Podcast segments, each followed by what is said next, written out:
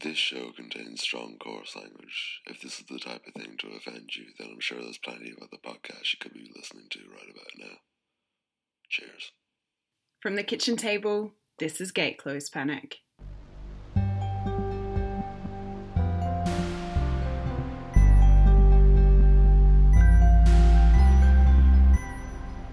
just that community thing, like to be on that list of, of all these people.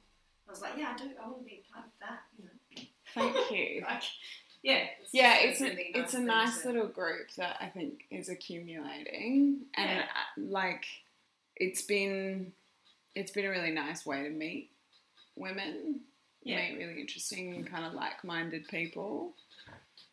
Yeah, I get I get nervous when I know I'm recorded when I know I'm going to get recorded. Yeah, Um, yeah, that's the that's the thing. Like, it doesn't matter where I am. It's like the idea of permanence.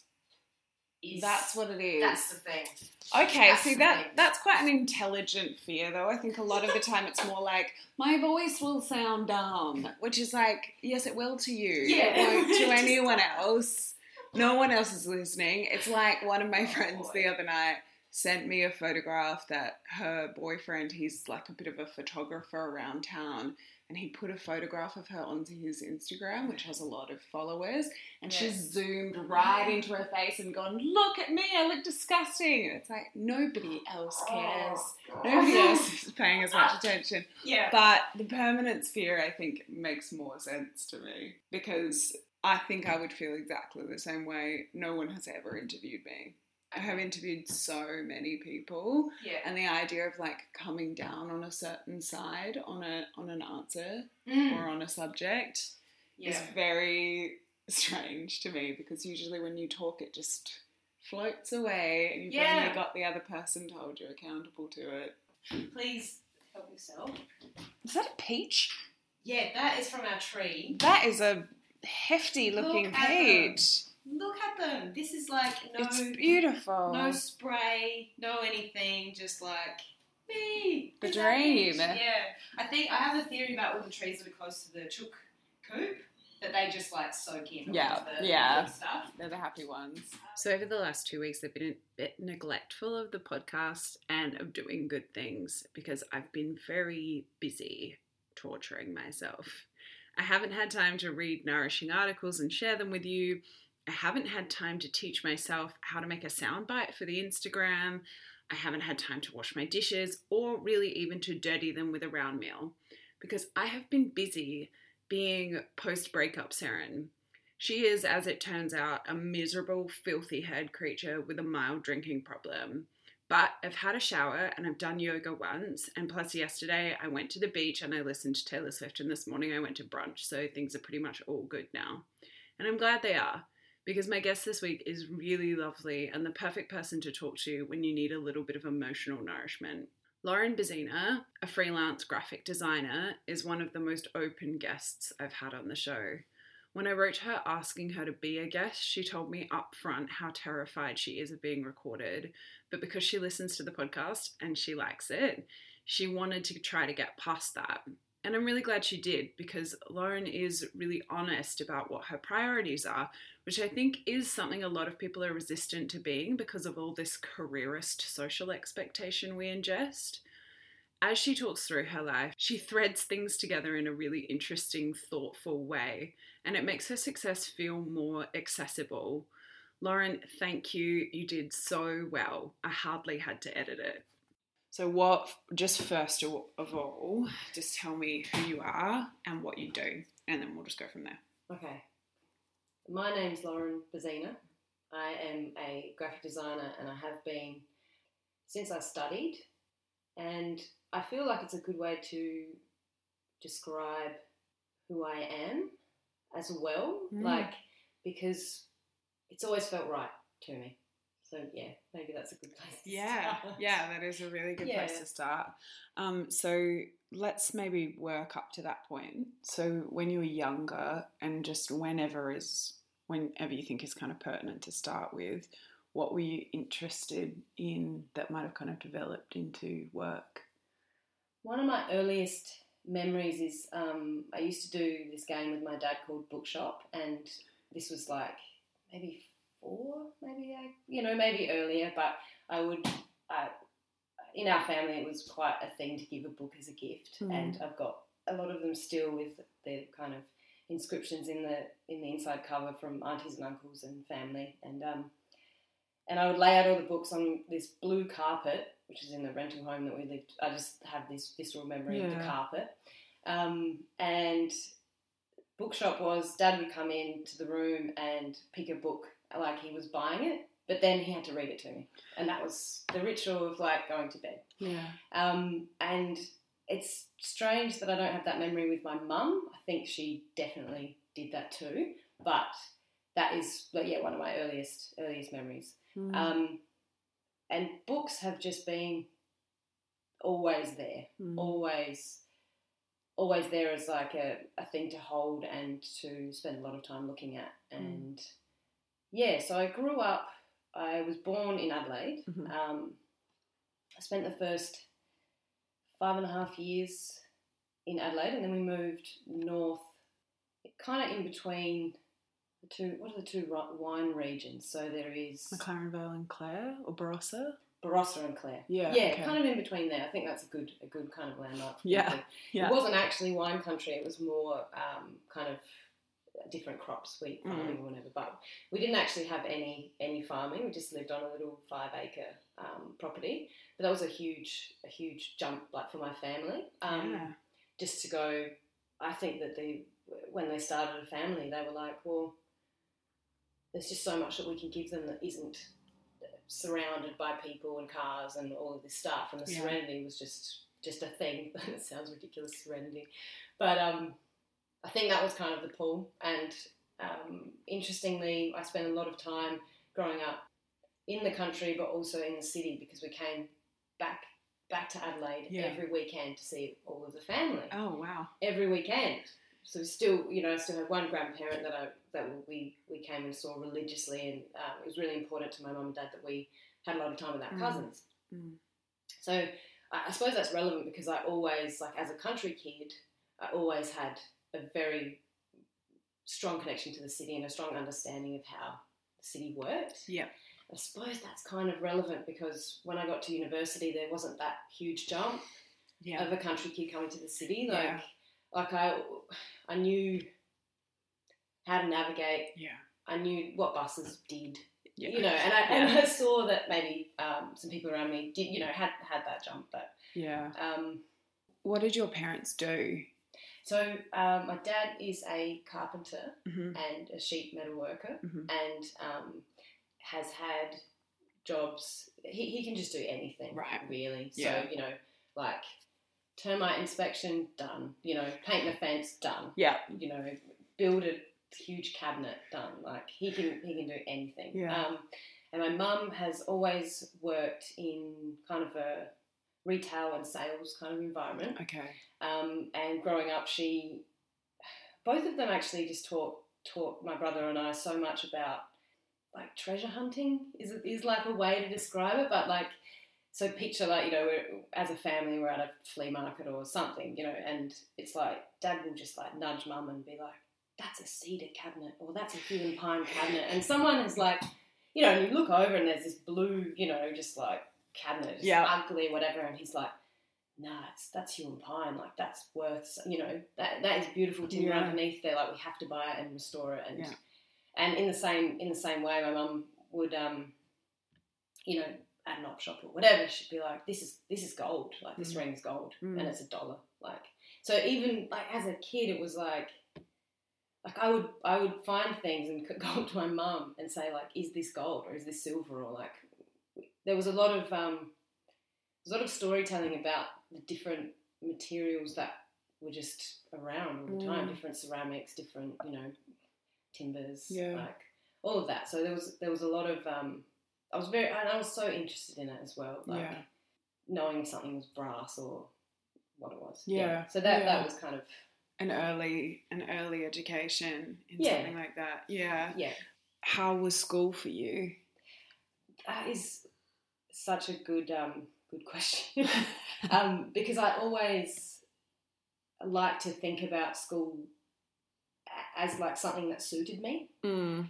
now that I've now that I have d- deep adult relationships with a lot of different people who had a really shitty time at school, and even even through my like design education, understanding different ways of learning, different ways that people understand information and, and take in information and Mhm. learn, retain information. Mm. I just think that the school system is maybe good for like twenty percent of people, or or less, Yeah. or yeah. Uh, but I, I was just one of those kids that like, I just really liked it when I did well. Yeah. Like you know, and there was a lot of uh, education and like intelligence was Mm. was like very um, not important, but it was like something to strive for in my family. Like both mum and dad left school at year 10, I think, Mhm. for, for different reasons. Um, they're both very intelligent people, but it's maybe not, maybe not um, intelligent from society's perspective. Mhm. Like we, we put that label on, you know, oh, are you tertiary educated or Yeah. how many years has your family been at this school educational institution or whatever. Yeah. So I think that for my brother and I, they, they really, like, good grades were rewarded. It was Yeah. like, you know, a way to, it, it was just a thing that I, um, I can't think of the word, responded to. Okay. Yeah, Yeah. yeah. It was like, yeah. Um, so, so yeah, I went, I went through school, so I, I, I responded to it, but at an early age, I really understood what it actually was, and so I'll just tell you a story. To, Mm, yeah, to- please, to please. Try, try to describe this point. In year seven, I won a spelling competition, Yes. and I had to spell the word idiosyncratic, which is actually really easy if you understand the pieces that go together. Yeah. Like other people at, that who had to had to spell really difficult words that had little tricks of the English language in them. Yeah. Anyway, I had to spell this word. I got it right, and my school was very geared toward um, sporting achievement, and anyone who got uh, competed at the state level or national level in a sporting arena had their picture put up in the front office, and it was like the Hall of Fame. Yeah. And I was like, wow, like, I because not good at sport at all. Um, for another interesting reason, reason that we might get to, but Mm. I was like, wow, like I'm, you know, kind of responding to this academic achievement, and that Yeah. was something that you know was a driver for me. And I was like, wow, I'm going to be like in, you know, in the Hall of the Hall of Fame. Like, wow, I'm going to be in there. And then I competed. Like, I, I flew to Sydney. Like, I won a hundred dollars or something, and I got a trip to Sydney, and you know, that was great. Um, and I came back, and I kind of you know, at assembly it was announced and whatever. It was a small school, and you know, Uh, it just was very special for me. And then I didn't get put in the Hall of Fame, and I think that that was a point for me that where I really understood something about authority and education, and that. I think before that point, I always thought everything was very official. Like you did, you did this, and then that happened Yeah. but this was a big like a, a learning curve for me where I was like, well, actually, like for whatever reason, I haven't been recognised for this thing that I thought I was going to be recognised Yeah. for. Like why? And then I was like, well, maybe it's a bit of a sham. Like maybe, like maybe In year everyone's seven. like maybe everyone's here doing their best. Like Mm. the teachers are doing their best, whatever, you know. But at that point, I was like, well, how can that one teacher with their experience teach, supposedly teach me all these different things? Like, yeah. Like I, I really had that that moment of, of like, if I want something, I'm gonna go out and try to try to get it. And in the Mm. same way that if I'm in a in a learning situation and there's a teacher that might have like a very specific area that they can teach me something, Mm. like maybe I'll try and unlock that in them, like if I have the energy, you know. Yeah, yeah. But but I'm not going to go through my education and just expect that at the end of it I will have these things Yeah. from these people that maybe don't have the, Tools or resources to give it all to you, everything that you need. Yeah, yeah. like yeah. So that was the first part of my education. Yeah. yeah. Okay. Um, did you kind of consciously seek out other ways of learning things then if you felt like there was that limitedness?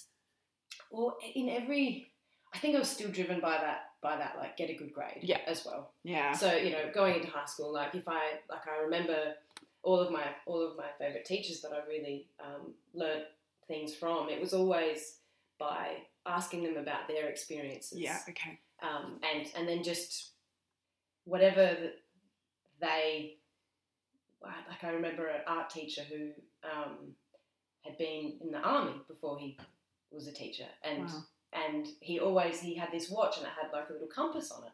And I was like, I asked him about his watch because it's like that's a, that's not unusual, but it's like it's a, it's a thing that you are choosing to put into this environment, which is like there are kids who are going to be looking at you and ask, you know, and Yeah. and you've chosen that part of yourself to to put forward, like Yeah. that part of your identity.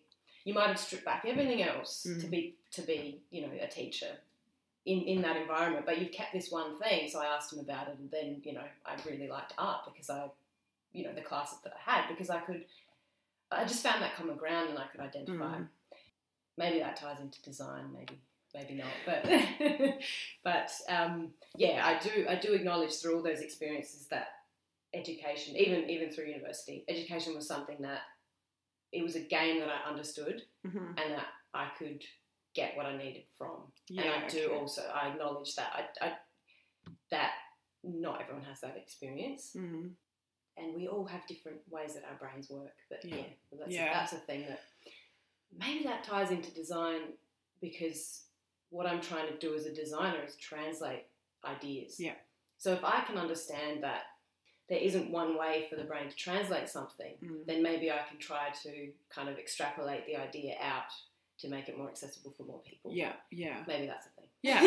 to. I mean, this is a space to flesh that sort of thing out. I think Yeah. it is for a lot of people. It's I think it, it it's a strange experience when you talk through your life in that linear way, Mm. the connections that you start to make from kind of earlier memories. Um, you said that you were not good at sport, but that that was another story. What is the other story? The story is um, that I can't see very well.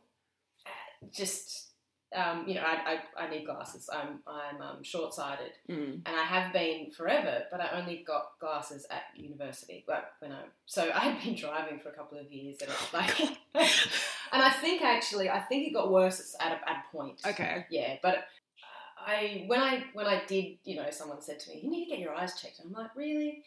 And I actually went and like, lo and behold, I need glasses, Mm. And I just I thought back to all of these little experiences when someone was like, "What does that sign say?" or "Can you?" uh, You know, see that bird in the tree, and I just gave up. Like I couldn't see, and I just thought that they were better at focusing than me, or, Yeah, something okay. like. And I didn't. I. It's not like I ever had headaches as a kid or anything.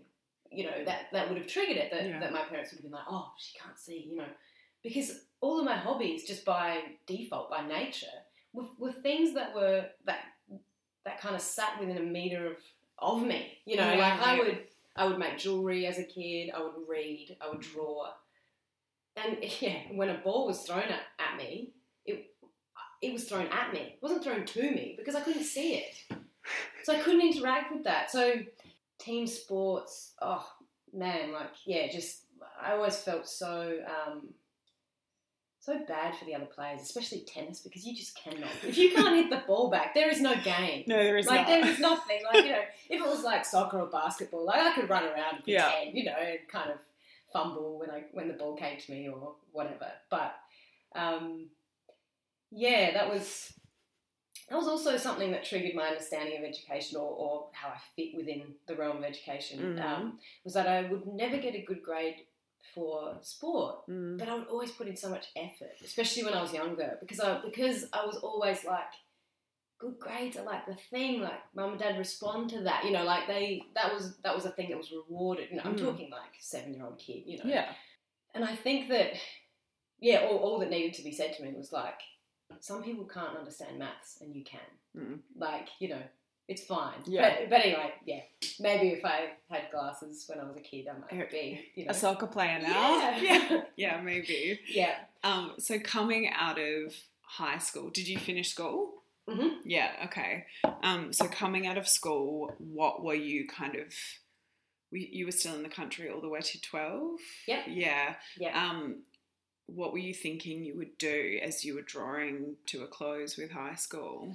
Um, so I was drawn to all of the design subjects. So Yeah. when, we, when we did all our career counselling stuff, I remember looking at the landscape course, we, um, the TAFE course, and then at university, like I also I had this thing when I was in high school, like university was scary, like very scary for me. Like I, I think maybe I have a just had an aversion to that level of pressure. Like and, and also I just didn't think I could do it. I didn't think Mm. that I would be smart enough. Like that was literally at year twelve going through my head.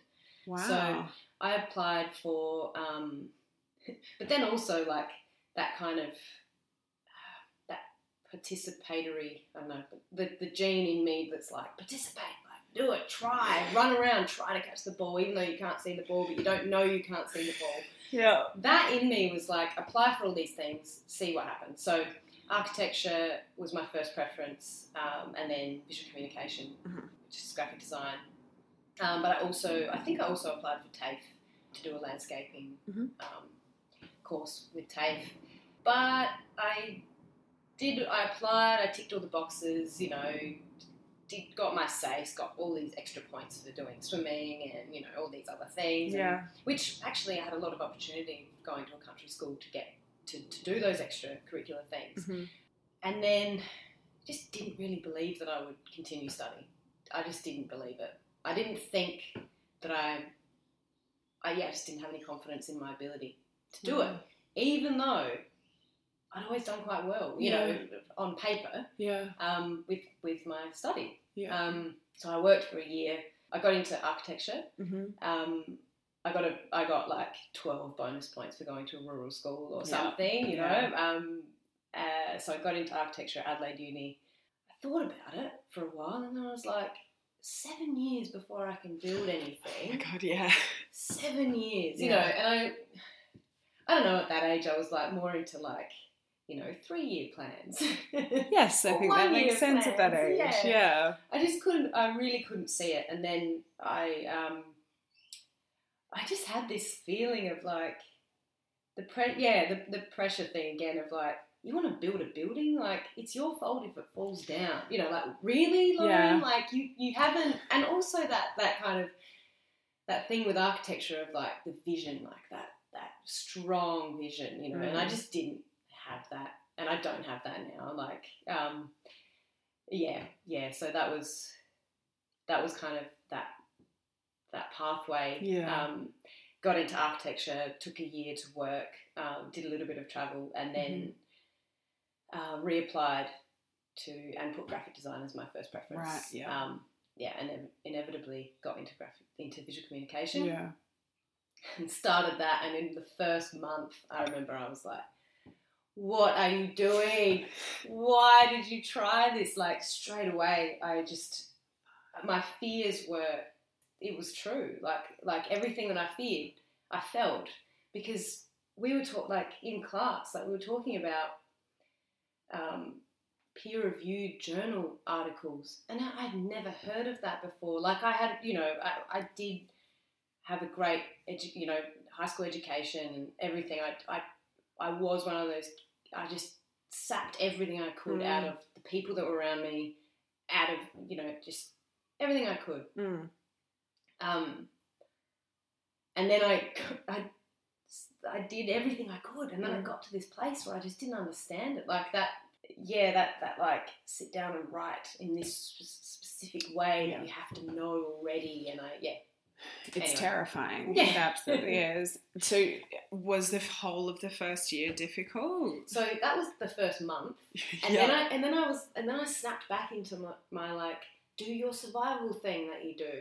Ask the, the whoever the lecturer is, talk to them. Just talk to them. yeah. Because yeah, like we, you know, after being in a class size of like thirty and going Mm. up to the teacher and asking about his compass on his watch, you know, I'm in a lecture theatre and I'm in these big groups and I'm like, there is no personal way for me to try to interact. Yeah.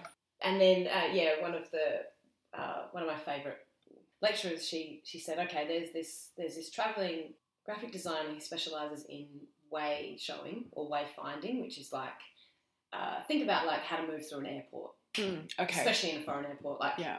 you, you know, you're trying to decipher signs in different languages or multiple languages, and a lot relies on spatial awareness Yeah. and readability and all, all yeah. Okay. So, so I didn't even know that was a thing no. you know um, and she was like look go along and if you if you if you don't inter- if you don't understand what this what this man is talking about then maybe yeah maybe because I, cause I, I went to her and said like I'm, I'm having trouble with this like I just can't put my brain into this other other space. Yeah.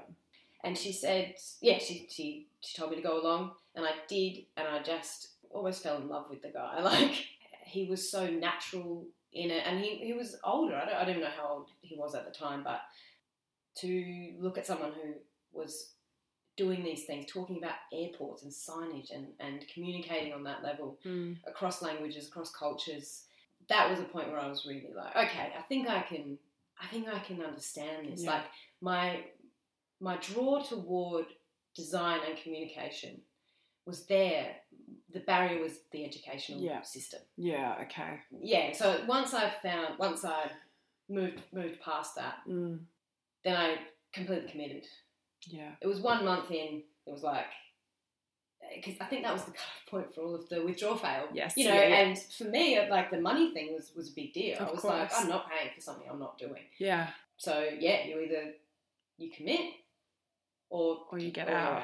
And Yeah. I committed to it so then yeah like that was that yeah I didn't take any any time off I did all, Mm. all Straight through. straight through three years um, which you know isn't remarkable but that really helped me Mm, that commitment to Mhm. it to to get through and get past that yeah that I suppose it's like an intelligence complex of like or maybe an imposter syndrome I've heard that being said a lot like like maybe because there isn't this big tradition of of you know formal tertiary education in my family like maybe Yeah. this isn't the place for me or, Mm. or whatever but I'm happy that I that I got through it yeah. yeah What did you like about it when you were studying?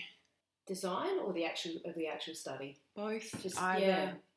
I really like the independence, like that time Yeah. of that time of life. Like I, um, I would always, I would always do summer school or winter school when Yeah. I could. I'd do the intensive class, um, so then I could really focus on the one thing and Mm. um, and then have like a lighter load throughout the year because I was working also at the time. Yeah.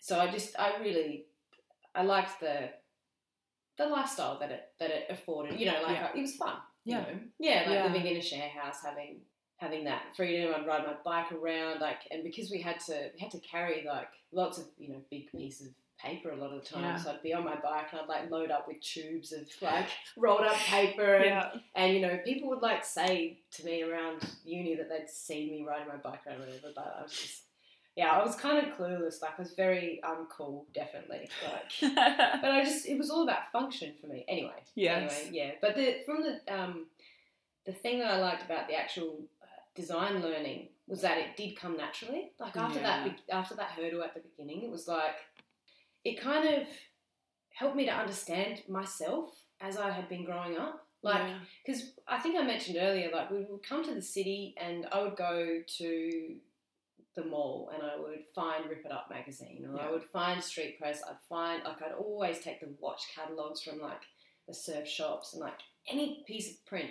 Yeah. I'd take it and I would like so you know there would be an hour and a half drive back to back to the country back home and I'd Mm. sit in the car and I'd look at these booklets and even like albums that I'd buy CDs I'd just look at them, every single photograph look at the shapes look at the color like I was obsessed and Mm. even before that we would buy my brother and I would buy um, Lego with our like saved pocket money and like you know you can't make Lego in the car so look at the booklets and that Yes. is like that's kind of like the original IKEA style no words this is how you build a thing Yes. Yeah. style of communication. Yeah. Um, and so as I was learning about design, I was like, that's why I was so interested in this Yeah. stuff. And that was kind of, re, you know, re, reassuring. Yeah, I think so. Or whatever. Yeah. Um, yeah, like, like I, that was what I was supposed, not supposed to do, because I don't really believe in like, you know, that I just, whatever you want to learn, I think we can learn, you know. Yeah. But yeah, I just it was good. I liked it. Yeah, yeah. I think I think reaffirming is a good word for that. It is. It's it's reassuring to Mm. see to look back on your life and see kind of flex of what you're doing now throughout kind of your behavior and your interests. Um, how just kind of in a practical sense, how were you living? You're in a share house. What kind of work were you doing I, when you're at uni? I mean, sorry. Yeah, I was um, lucky that my cousins owned businesses that um, they had. They had a receptionist actually who went on maternity leave, Yeah. and that was my in. That was Nice. like you know, um, and then I didn't leave them for the next four years, I think. Oh wow, right. Yeah, um, yeah. So they they kind of bought and sold businesses throughout that time. hmm Um, it, there was a recording studio, there was like a digital media company, and exercise DVD company, as the, you know, just a, just a broad way to describe Yeah. these these different um, these different businesses that they that they owned. But I had some exposure to graphic design and Mm. video production and uh, just different media types. Like at the time, like the, the recording studio had like a dubbing service as well. So people would bring in reel to reel or beta tapes or just, yeah, like all of this interesting media. Yeah, And we would transfer it onto, you know, we would make it digital. yeah. Um, and I met some really great people. A little bit of exposure to other graphic designers and the uh, art direct, one art director personality, but also a huge exposure to small business yeah. function. Yes. yeah, Yeah. like- okay. How how things how things work, which fed into um, I think from the second year of uni I was doing uh, freelance graphic design. Wow. Right. Yeah. How did you start? It's just that thing I think that happens with a lot of graphic designers where people say like, "You can help me with this invitation that Yeah. I need," or yeah. you can help me with the signage. Yeah, like I, I was a kid that like made jewelry and sold it in like year nine to other kids at school. Like, Yeah. You know that kind of enterprising nature. Like, Yeah. Okay. So as soon as someone offered me something like that, I was like, all right, well, I'll just get an ABN and yeah, I'm in. ready to go. Yeah, Yeah. so- wow. So there was always that throughout. Um, nice. But yeah, lots of experience to a small business, and I'd never worked hospitality, which I moved to Melbourne and I tried, and everyone at these cool Brunswick cafes was like, "Have you ever made coffee?" And I was like, "No," but I'll sweep the floor. Like I just need a job. and No one gave me a job, but I always wanted to. Um, that's a, that's just a funny Lauren anecdote. Like I've always wanted to work in a kitchen or you know in just at a cafe, like just to. You so wanted to work. Yeah, it's it's the, it's the typical grass is greener Yeah, situation, you Right. know. Okay. Yeah, because I've never been forced to work a weekend in my life. Like I've never oh had to god! do it. God, imagine. Yeah, and so you know when people say like, "Oh yeah, you want to work hospo," because I've been around a lot of people who have, and, Yeah. and there's there's just that community thing, and everyone understands, and you know, it's, Yeah. it's a, it's a Sunday night, and that's your night off, and you Yeah. know, but I'd always be like, "I'm going to work," but yeah. they had the same thing when it was Saturday, and I was like, "Yeah, party." yes. Yeah. Okay. All right. I can understand Yeah. that. Um, so, uh, what were you kind of thinking you would do when you were coming towards graduation at uni? Then. Well, just before I graduated, I met my partner, Yeah. who I'm still with now, Mm. um, and he lived in Melbourne at the time. Yeah. So, um, as soon as I think we met just before the beginning of the last semester of my Mhm. uni, and we met and we were like, "Yeah, this is good. Oh, you know, we can both commit to this. You live in Melbourne, I live in Adelaide. I'm going to finish my study because Mm. I was very like, I had actually I had a lease on a house that ran out in March, I think, Mhm. and I had my study which would finish in November or whenever it was. Um, I was like, just just hold up, you know. Yeah. I just finish this stuff first, Okay. and then yeah, I'll move to. I'll come over to Melbourne. Like, why not? Like, you know, as a as a young graduate, Melbourne is uh, you know graphic design.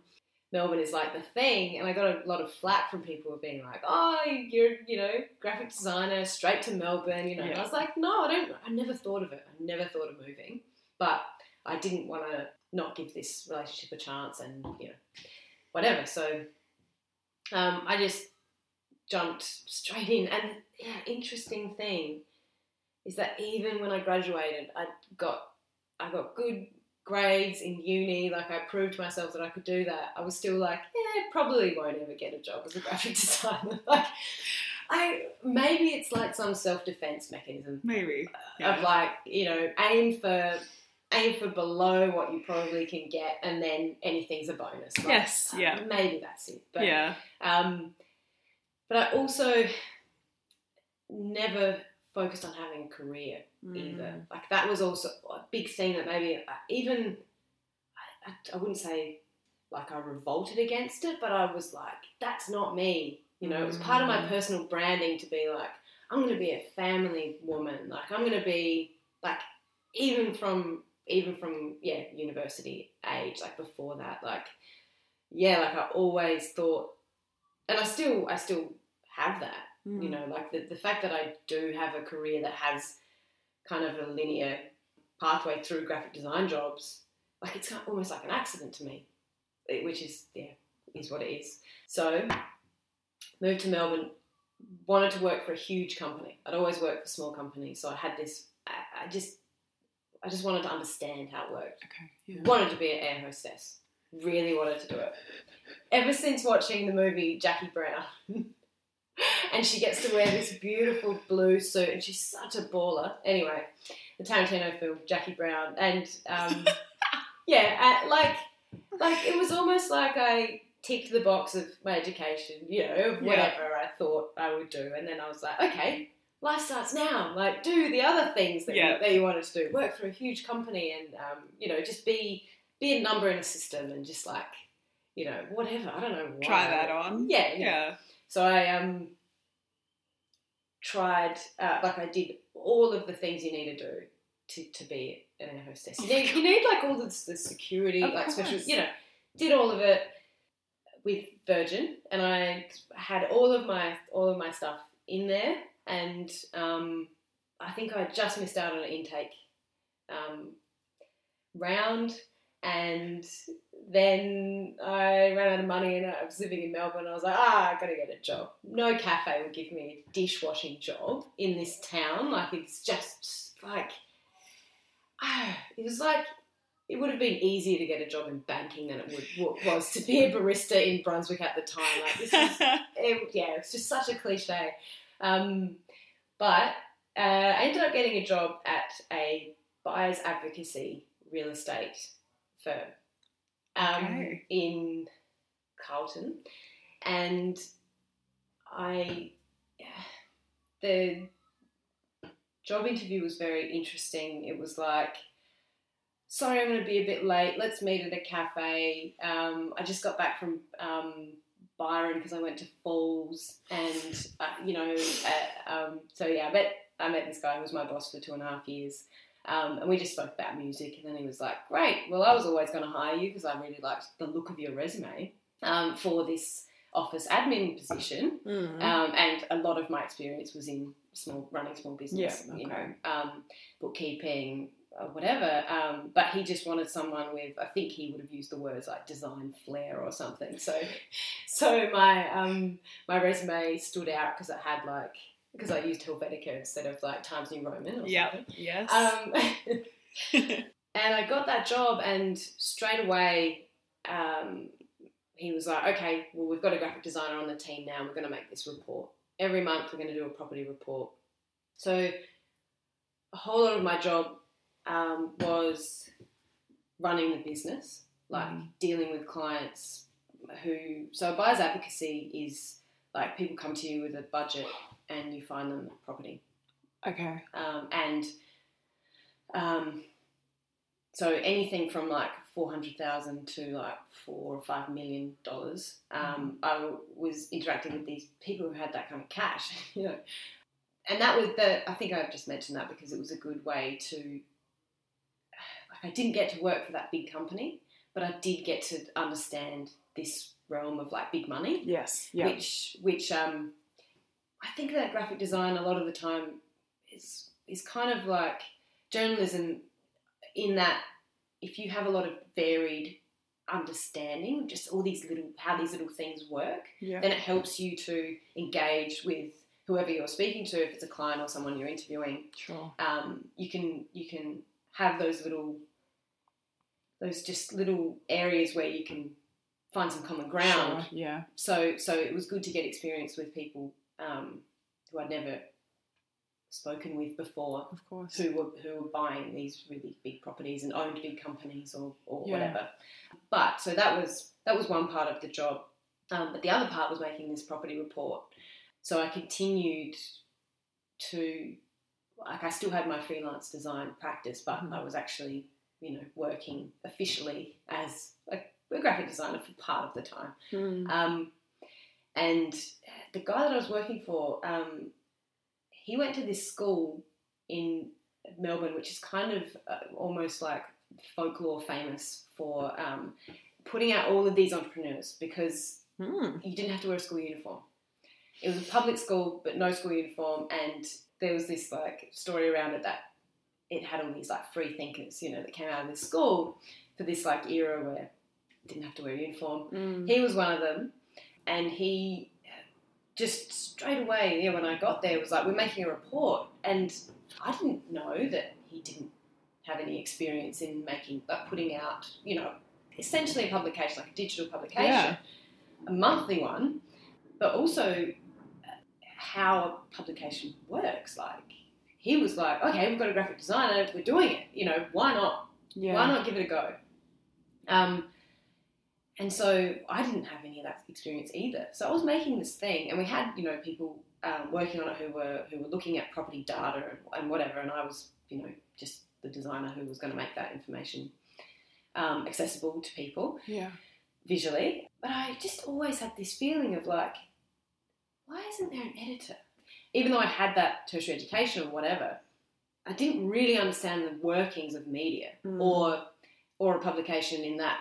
You know, obviously I understood that what it looks like and Mm. how you know, but actually how it went got put together. And um, so I was getting all these different pieces from the people that worked at the company, so different real estate agents, and they're working bu- buyers advocates working with the clients, and I'd read them all and try to design them, and I was always like, why is there no coherent voice Yeah. here? Like everyone has a different kind of point of view, and I, I would always say to this guy, I'd be like, are you happy putting that out because you this has got your brand on it? You know, like I was hyper aware of this of this thing that I couldn't describe. I didn't have Yeah. the proper name for it. Mm. But it was editing. It was like the publication having a voice.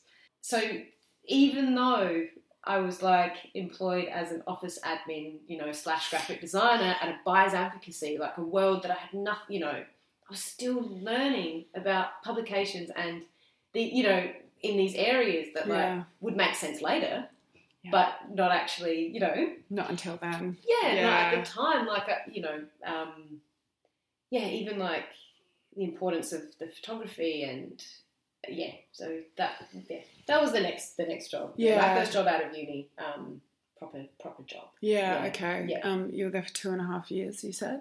Yeah, Why Yeah. did you decide to leave when you left? I was fired. Fuck. Which is which is an interesting story. Um, so I'll make it quick because it's a it's a big one. Um, I halfway through those two and a half years of working there, I moved back to Adelaide. My partner and I moved back Right. um, for I can't even remember the reason. It just made sense. You know, all our families were back in Adelaide, so Yeah. yeah, we moved back. But when I told I told my boss that I was that I was moving, and he said, "Oh well, most of the stuff you can do offline, so why don't we just try out you working from home?" hmm I was like, "Okay, great, great. I'll move back. I'll start working from home. Um, that's that's fine. I will we'll test it out." And I, for I think maybe a year, I flew back every month hmm for a couple of days and you know still engaged with the team i was still running so i was running the company's books i was doing client care stuff um, the, that monthly report all the design for that running the property management trust account because i had a property management wing Yeah. and there was something else that was like big that, that when i look back i was like what what you're running a you're like i'm not an accountant like i don't how was i running the bookkeeping Yeah. anyway, um, so yeah, like um, I was working at home, did that for I, don't, I can't remember how many months, and I was like, all right, probably best if I go into a co-working space. Yeah. You know, I I like working from home. I like you know being being alone. I can work like that. I'm motivated enough to get up and put clothes on and you know Yeah. and do the work. Mm. It's not that. It's more that I'm moved back to this place and I'll run into old friends and I, I don't have Facebook, so Mm. you know I, I didn't really connect, keep in contact with people like that. But I run into old friends and they're like, "Are you back for the weekend?" Or you know, they just didn't know that I was here. Yeah. And I thought to myself like, "This is not good. I'm not part of a community. Yeah. I'm part of a community, but they're in Melbourne. Mm. It doesn't make sense. Mm. Like it doesn't. Yeah. So found a co-working space which happened to be Magazine Gallery Mm. was working out of there for the Melbourne company still. And then, quick succession, my best friend died. I crashed the car, and then I got fired. All within two weeks. In two weeks. In two weeks.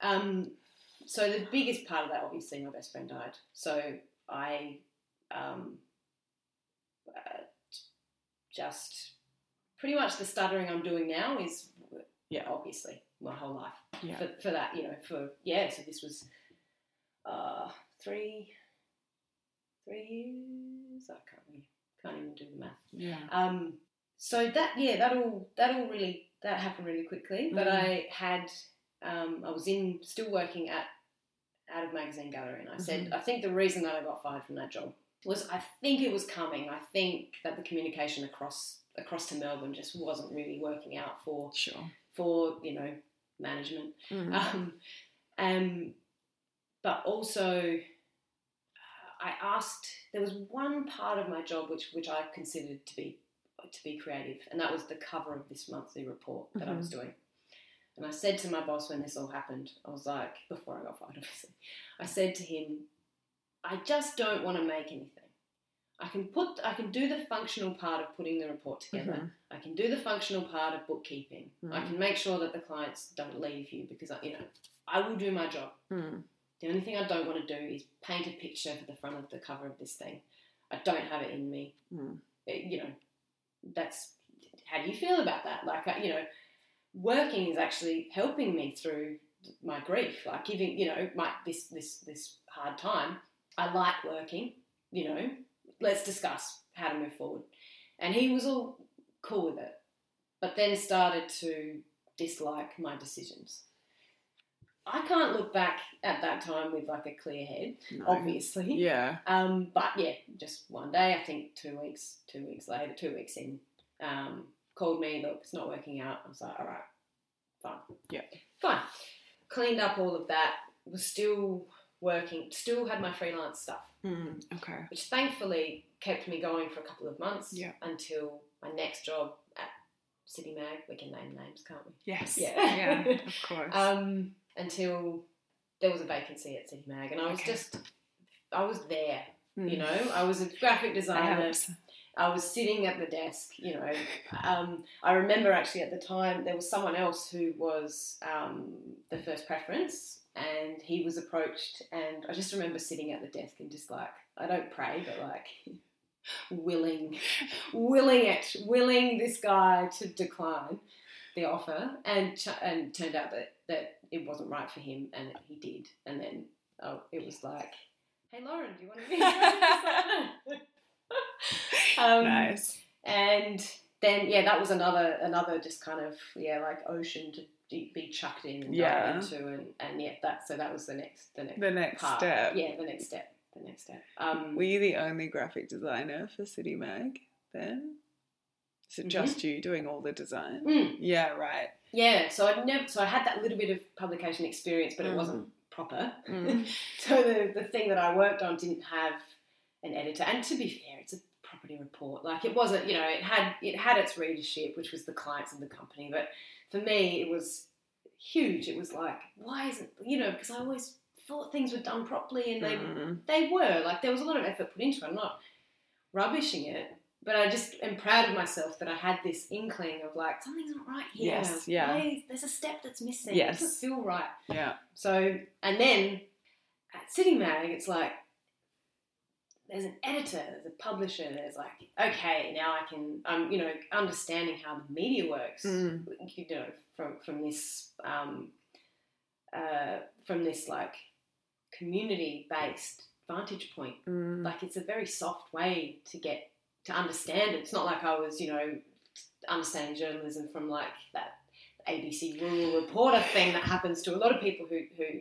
But the, an interesting thing, like while I was still employed by the Melbourne company, um, working at the at the magazine gallery co-working Mm. studio, Farrin, the editor of City Mag, said to me, "Would you take less money for something that you care about more?" She Mm. kind of like, she kind of just put her feelers out a little bit, and I was like, "Nah, I want to have a family. I, you know, this is this job is fine for me. Like, I'm not really a career person. I don't, you know." Yeah. and that that's still you know that that kind of that idea was still there um, so i wasn't i wasn't going to kind of chase this dream of being a graphic designer or a design director or a creative director or whatever because I didn't really have it you know it was Oh. just i um i was just going going through so it was kind of interesting that that, that Farrin kind of did ask me Mm. a couple of months earlier than uh, before everything kind of happened Mm. and i declined really So tell me about that job at Mm. City Mag. that's my most recent Yeah. job. Yeah, so that starting out uh, was such a learning curve. Like it, that was huge because Mm. I'd find myself on um, photo shoots as the design director. Like the design design director was my title Yeah. on a photo shoot with a photographer who you know was an old friend and uh who Mm. I knew through people at uni. And he said to me, "Why don't we do this?" And I was like, "Yeah, yeah, yeah." So easy going. And then I kind of had this realization of like, "You're the that you have director there. Like that word is there. Mm. So if you want to have some sort of creative control, which is something I never considered for myself, Yeah. other than being the kind of behind the scenes graphic designer, Yeah. then you're going to have to cultivate that." Yeah. so then I went I went through this sort of this this time of like trying to I call it trying to cultivate ego, which was kind of like a functional thing for me of like being you know going from being like easygoing you know yeah as long as everyone's happy you know Yeah. it'll work out Yeah. to then actually having the confidence in myself to say you can have some sort of creative control Mm. your ideas matter Mm. you're you're trained in this Yeah. you know you can yeah you can have input and Yeah.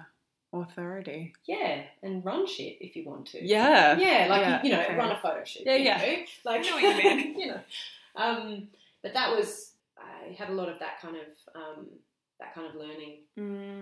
Building confidence um, styling shoots i even uh, under farrin's guidance did some interviews because i I suppose in the same way that i wanted to work for a huge company Mm. as the design director, I wanted to understand what the journalists were doing when they were going out and doing stories. Yeah. So, so that that could inform how I spoke to the photographers when I was photo briefing them, Mhm. when I was asking them what to capture from the interviews or Mm. or those types of things. So, I um, did did some story writing, did some interviewing, and even yeah, like the opportunity to take photos. I Yeah. learned about photo editing. I learned about photo editing for web, photo editing for paper. Wow. Lots about the printing process. Lots about the media. Yeah. Lots about the business of media. Yeah. Um, so much learning. It sounds much. it's sort of reminiscent of that sponginess of being at school. Mm. That just sort of get what you can from everyone around you in terms of your education. Yeah. Yeah. Yeah. Okay. Um, how long were you with City Mag for? I think three years. Mm. Yeah. Yeah. Yeah. Yeah. So that's a that's a lot of additions because quarterly. Yeah. I can't add that up, but at twelve. Twelve I think so. I think, yeah. What was your life like and your kind of work life balance like while you were doing that job?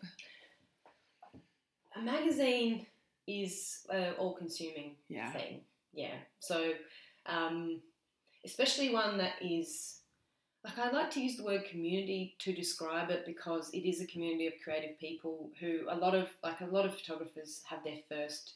A lot of Adelaide photographers in the community would have had their first um, photos published through something like City Mag or like obviously there are a couple of other Yeah, outlets that um, that kind of engage with young photographers and young writers. Mm. Um, but there was all yeah, there's always that opportunity for people to learn. Mm. And so there's this pool of people who are all working towards this this, this one thing, um, and it's quarterly. So every every month there's this cycle, and I'm not really being linear in my answer, but that's because it's it can't really be described as a linear thing. Yeah. it's like okay. it's more like a big spider web of like Yeah. of stuff that you know has to come together and if something doesn't work out you know you do it again or Yeah. it's just yeah and like a, like a race every edition is like a race Yeah. yeah and. I, I think that that's true for just anything any publication or anything that has that routine deadline that Yeah. you know it's coming Yeah, I spoke. My last interview was with Katie Spain. She's the editor at Fritz, and she was saying something really similar. yeah What made you decide to make a change after those three years?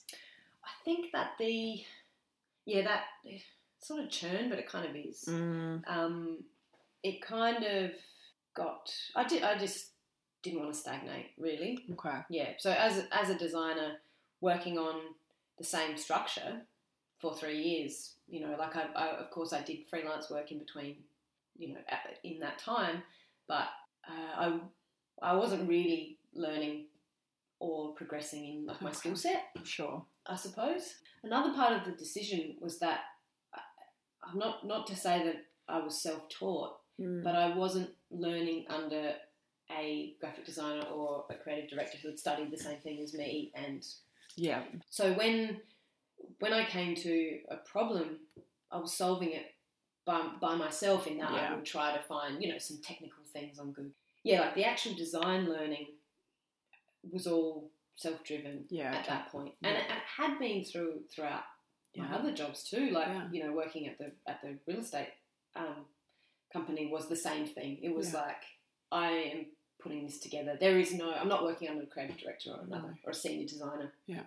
And although I did learn, you know, huge amounts from um, City Mag's publisher, Josh Fanning, and obviously everyone I worked with, um, Farrin Foster, the editor, of course, um, everyone I worked with that whole time, I still, there's still this part of me that is like, I, I would like to go and experience that. I would Yeah. like to just, yeah, just learn another, uh, other methods, other Yeah. designers' methods, Yeah. because um, it's, in some aspects, it's a craft. It's like, Yeah. you know, if I was doing woodworking, you know, I'd go to a carpenter. Yes, You know, yeah. like, so that was another reason. Yeah. Yeah. Just yeah, not not wanting to stagnate. And I did I did um, progress a huge amount at Mm. City Mag. Like there was a point um, where I redesigned the grid structure of the whole thing, and I actually learnt, um, read a lot of books about specific grid structures and Yeah. um, yeah, such a design nerd. But but yeah, I think that was part of the Yeah, reason the to reason. go. Yeah.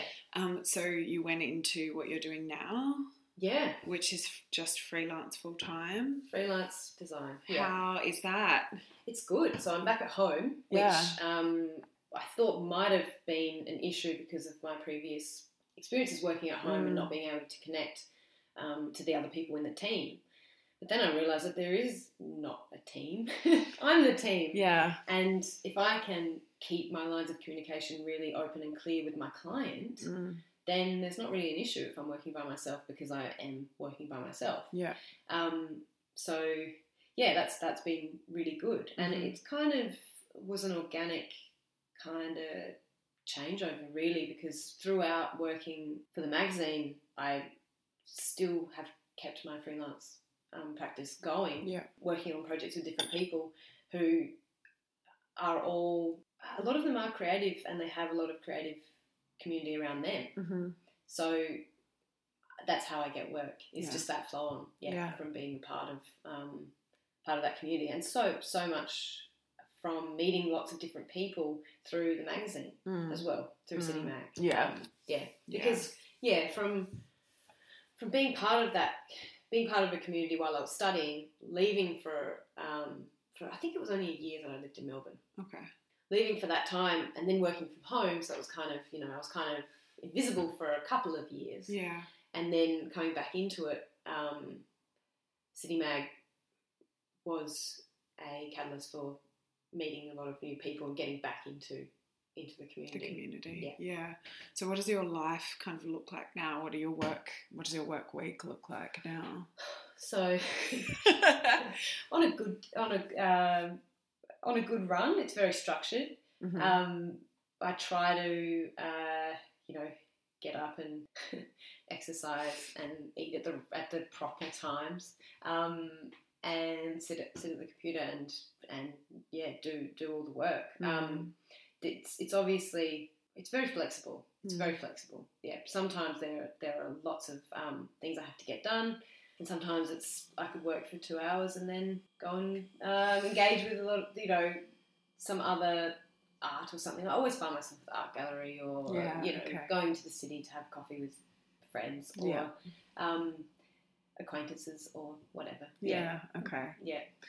So we're kind of obviously kind of drawing up to now. Mm. Is there anything that you feel that I haven't asked you that is relevant to your story? No, I, I mentioned um, one of the one of the reasons why I was nervous, and I'm always nervous when I know that I'm getting recorded, Mhm. is um, is also true to the idea that I am a graphic designer or I am a communicator, like at heart. When in my work and like it's practiced, like my practice, you know, like I, I do it all the Mm. time. I have to translate and communicate things, and I get a lot of time to consider it. Yeah, I get a lot of time to, you know, look, here's the story, here's the photographs. I get to read the story. I get to look at the photos. I get to make sure that the photos that I choose are describing the story quickly for people. That's the purpose of the photo. You know, I get to think about it. Mm. And when I get recorded, yeah, I, I um, I don't get to think. Yeah, I suppose that's something that, um, just to mention, Yeah. yeah, and and the idea of permanence um, as well that that makes me nervous, um, which I'm moving forward through because I used to I used to I used to think like it comes from that books thing like if something's printed it, it's gospel like you yeah, know that that's it. that's how books started. Like you know, there was there was there was a message that had to get to the people, and the only messages that could get printed were the most important messages. Yeah. And yeah. So the, the idea of the book as being like a permanent thing, but now it's the internet, and the internet like scares me. Like I don't have Facebook. I don't. You know, I'm very particular about my Instagram, like Mm. because it is something that scares me. Yeah. Yeah. Like I. I had this experience when I was in year 12. Oh no, year 10 it Yeah. was. Triple J did a thing right into Zan Rowe. What's your favourite song of the year and why? Mm. And I wrote in like Bloc Party two more years. And Oh, it has yeah. that line, two more years to hold on. And I said, I wrote, so cliche. I was like, I'm in year 10, I've only got two more years to hold on of school, and then I'm out. And that's why this song speaks to me. And it was like the first thing that ca- came up when you Googled me for years. Like, years. and as a, you know, as a freelance graphic designer, you know, when I, when I, Give someone my name or whatever. People are googling you for your website, for Of portfolio, course. you know. And I was just so embarrassed, and I wrote to Zan Rowe, and I wrote to Triple J, like I wrote to whatever email addresses I could find to be like, can you just take this down? Like this is so silly. Like why? Oh so I have that experience of like, I don't want this to be, you know, Permanently out there. it's not even like. It's re- no, no, it, no. I think it's relevant. It's relevant to the way that everybody functions now, Mm. and it's particularly relevant if you're working in digital publication. So you're thinking about the way that people consume online and the way people behave online, and Mm. the direction that we're going in. I can imagine it'd be the kind of thing you think about a lot. I certainly think about it a lot, and I'm not a graphic designer. Thank you for validating my strange point that I, I had to make. That's what I'm here for. Also, I'm, I'm it. Back here, in my current line of vision is my laptop, which is taped. I tape my webcam on my Oh, laptop. yes. So if you're you're in paranoid company, don't oh, worry. yeah, yes, yes. I think the only other thing that I want to ask is because kind of you're at home now, you're structuring your own life, but also you're talking about always thinking about yourself as a family person. Mm. What do you want to do next? What what do you kind of foresee for yourself? Yeah, well, family's a big a big thing. Like, Yeah. I would, you know, like to have my own family. Mm. Not there just yet, but the next step for me, like, I don't know how long I'll be able to be a freelance graphic designer. Like, it's it is one of those like month to month kind of situations. yeah. You know, I get work. Sometimes people cancel work at the last minute. You Yeah. know, it's unpredictable, like anything. You know, any self employment. Um, like education, like even just speaking today about how I felt about you know my study and Mm. um, like I'd love to I'd love to teach. Like I would, yeah. Yeah, even right. even like the, the degree that I did, there were a couple of electives. Um, one of them was idea generation, Mhm. and I did it in summer school, so I did that as an intensive. I think it was two weeks, Mm. and I just think that I I would have a lot to give in that Mm. in that circumstance, um, as long as they weren't recording me. um, yeah, just just the things that I've learned about coming back to that that idea that the structured the education system that we have at the moment isn't for everyone, Mm. but you, within that you can connect with with people, and all of the practice that I've done and the consideration to communication that I've done Mm. that if I if I think about putting myself in that in that role where I could even even not formal teaching, even just mentoring, Yeah. just as as a way to like give back to the community that has given so much to me, like Yeah. Adelaide creative community, like the, the amount of friends and pe- yeah people that I that I feed off of, and you know like we all we're all connected, and I like Yeah. that it's small Yeah. it sometimes. And um, yeah, I think that that's that's something that finally I'm not afraid of. I can see myself doing it, Mm. walking into the university and having something to give back Mm. after all of that fear Yeah. of like maybe I don't belong. So that's Here you are. yeah, that's a Very tidy. All right. You did it. yeah. It's over. Hooray. I'll just stop recording. Oh man, Are you okay? Yes. oh wow. Was that horrible? Um, If you've got any questions for me or for Lauren, just reach out to me on our social. Also, if you have a suggestion of somebody you think I should interview, let me know. I'm always looking for people.